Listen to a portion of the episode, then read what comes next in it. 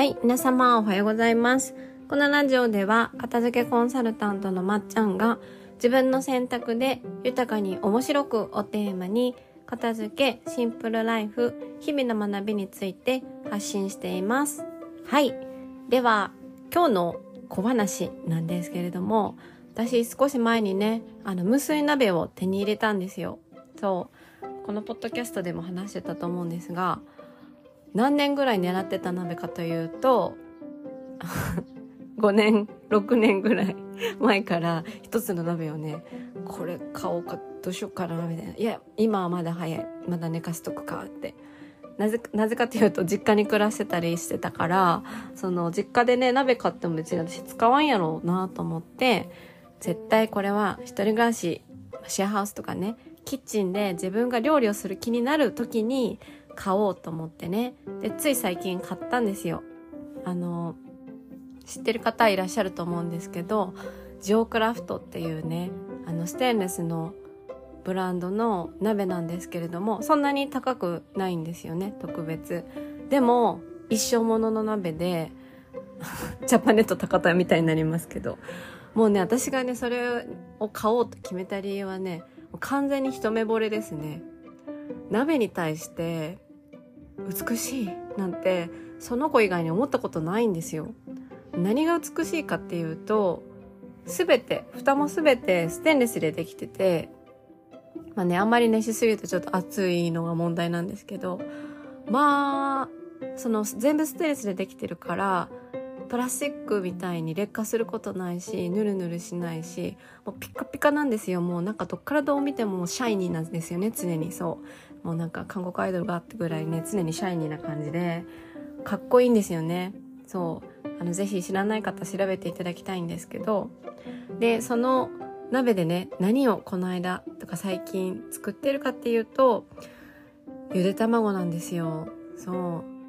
ゆで卵を無水鍋で使う、作るとですね、皮がつるってむけるんですよ。そう。しかも水もね、1センチぐらいでいいんで、すぐ水沸騰するし、本当に、喫茶店のゆで卵みたいに、まあ、トゥルトゥルってむけるんですよね。そう。あれ、喫茶店のゆで卵ってみんな無水鍋で茹でてるのかなっていうぐらい、快感なんですよね。そう。で、それを、あの、そのゆで卵をね、だから最近よく食べるんですよ。もともとゆで卵あんまり食べなかったんですけど。そしたら、私ゆで卵食べてる時に100%の確率でしゃっくりが、しゃっくりが出てることに今日、今さっき気づいて、なんか、え？みたいな。なんかいつもしゃっくり出てるってなって、調べました。調べました。私は知りませんでしたけど、ゆで卵を食べると、しゃっくりってすごく出やすいらしいですね。で、出る条件が、まあ、空気をね、こう一緒に食べると出るらしくって、口を大きく開けて食べていませんか？とか、あの黄身が詰まりそうになって慌てて飲み込んでいませんか？とか。で、それをね、飲み物で流し込んでいませんか？って書いてあって、私フルコンボやんと思って。だからしゃっくり出てたんだっていう一つの新しい発見をしました。はい。これを聞いた皆様、無水鍋ということもね、あの、ジオクラフトっていう鍋がかっこいいってことも知りましたし、ゆで卵こうやって食べるとしゃっくりが出るよっていうこともね、学べて今日から朝から有意義な時間が過ごせたと思います。はい。では、えー、もう4分も話してしまいましたが、今日の本題に移ろうと思うんですけれども、今日のテーマは、なぜ人は決断を先送りするのか？ということについてお話をしようと思います。はい。今ね、あの、私のオンラインでの片付けサービスの特別無料体験40分をね、あの、募集してまして、残り1名様なので、あの、土曜日までなんですけど、土曜日って何日だ？土曜日は24日だ。この配信日ですね。そう。あの、まあ、それまでにね、ちょっと足したら締め切るんですけど、あの興味がある方はぜひ受けていただきたいんですね。で、その、あの、片付けサービスの名前が Your Choice Focus って言うんですけど、私ね、いつも Your Choice, Your Choice とか選択選択って言ってるぐらい、あの、選択とか決断とかめっちゃ大事にしてるんですよね。大事にしてるし大事にしてほしいんですよね片付けを通してそうでなんでかっていうと片付けっていうのは過去に自分がしてきた決断とか過去に自分が先送りにしていた決断が表面に現れているものなんですよそ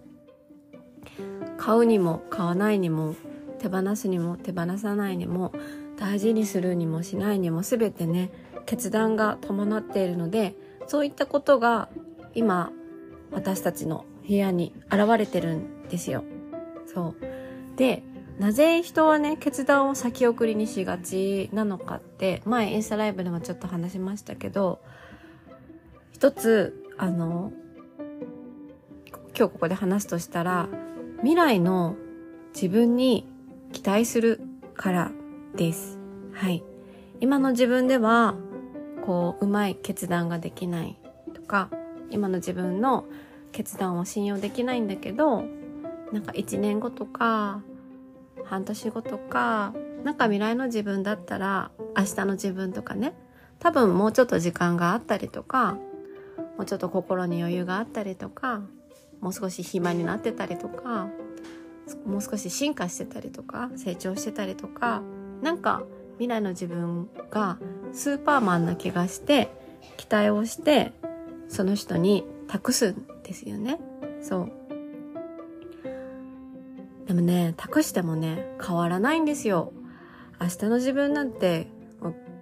毛が生えたぐらいしか変わらないし1年後の自分だってまあ成長はしてると思うんですけど